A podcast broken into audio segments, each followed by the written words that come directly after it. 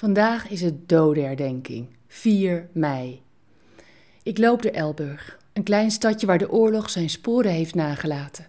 Veel Joden zijn hier verstopt door de bevolking en ik kijk naar de karakteristieke oude huizen in de smalle klinkerstraatjes.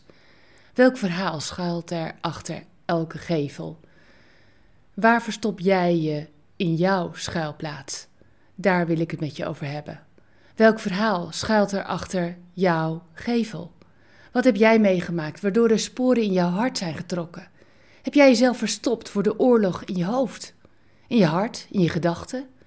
Wie gaat jou vertellen dat de strijd al gestreden is?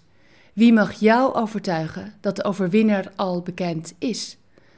Mag ik je op deze bijzondere dag, waarin ons land stilstaat bij onrecht, oorlog en de zinloosheid van geweld, uitnodigen om je hart te openen? Laat God je vertellen dat je gewonnen hebt. Je hoeft jezelf niet in een schuilkelder af te sluiten. Je hoeft niet te geloven dat het altijd oorlog zal blijven. De oorlog is gewonnen. De strijd is gestreden. Jezus vocht voor jou, tot de dood erop volgde. En zelfs de laatste vijand, de dood, wist hij te overwinnen en daarmee reikt hij jou vandaag de hand. Hij wil je uit jouw schuilplaats van angst, ongeloof, bezorgdheid en ontevredenheid trekken om je te vertellen: je wint. Het lukt jou. Je kan het. Samen met mij. In Hebreeën 2, vers 9 staat een prachtige tekst. Want God liet zijn zoon in onze plaats sterven. Hij nam zo onze straf voor al onze ongehoorzaamheid en legde die op zijn zoon.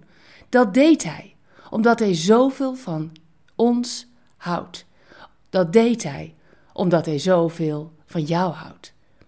En in 1 Korinthe 15, vers 20 lezen we: Christus is uit de dood opgestaan.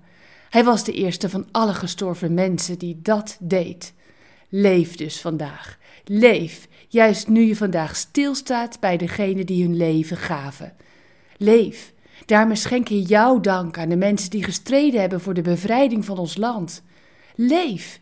Daarmee dank en eer je God. Hij overwon de dood.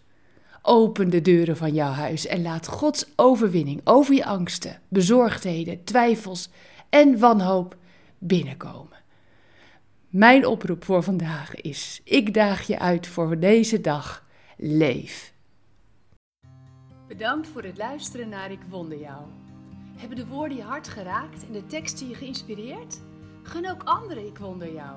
Meld ze aan bij www.ikwonderjou.nl. Ik ben zo blij dat je bestaat.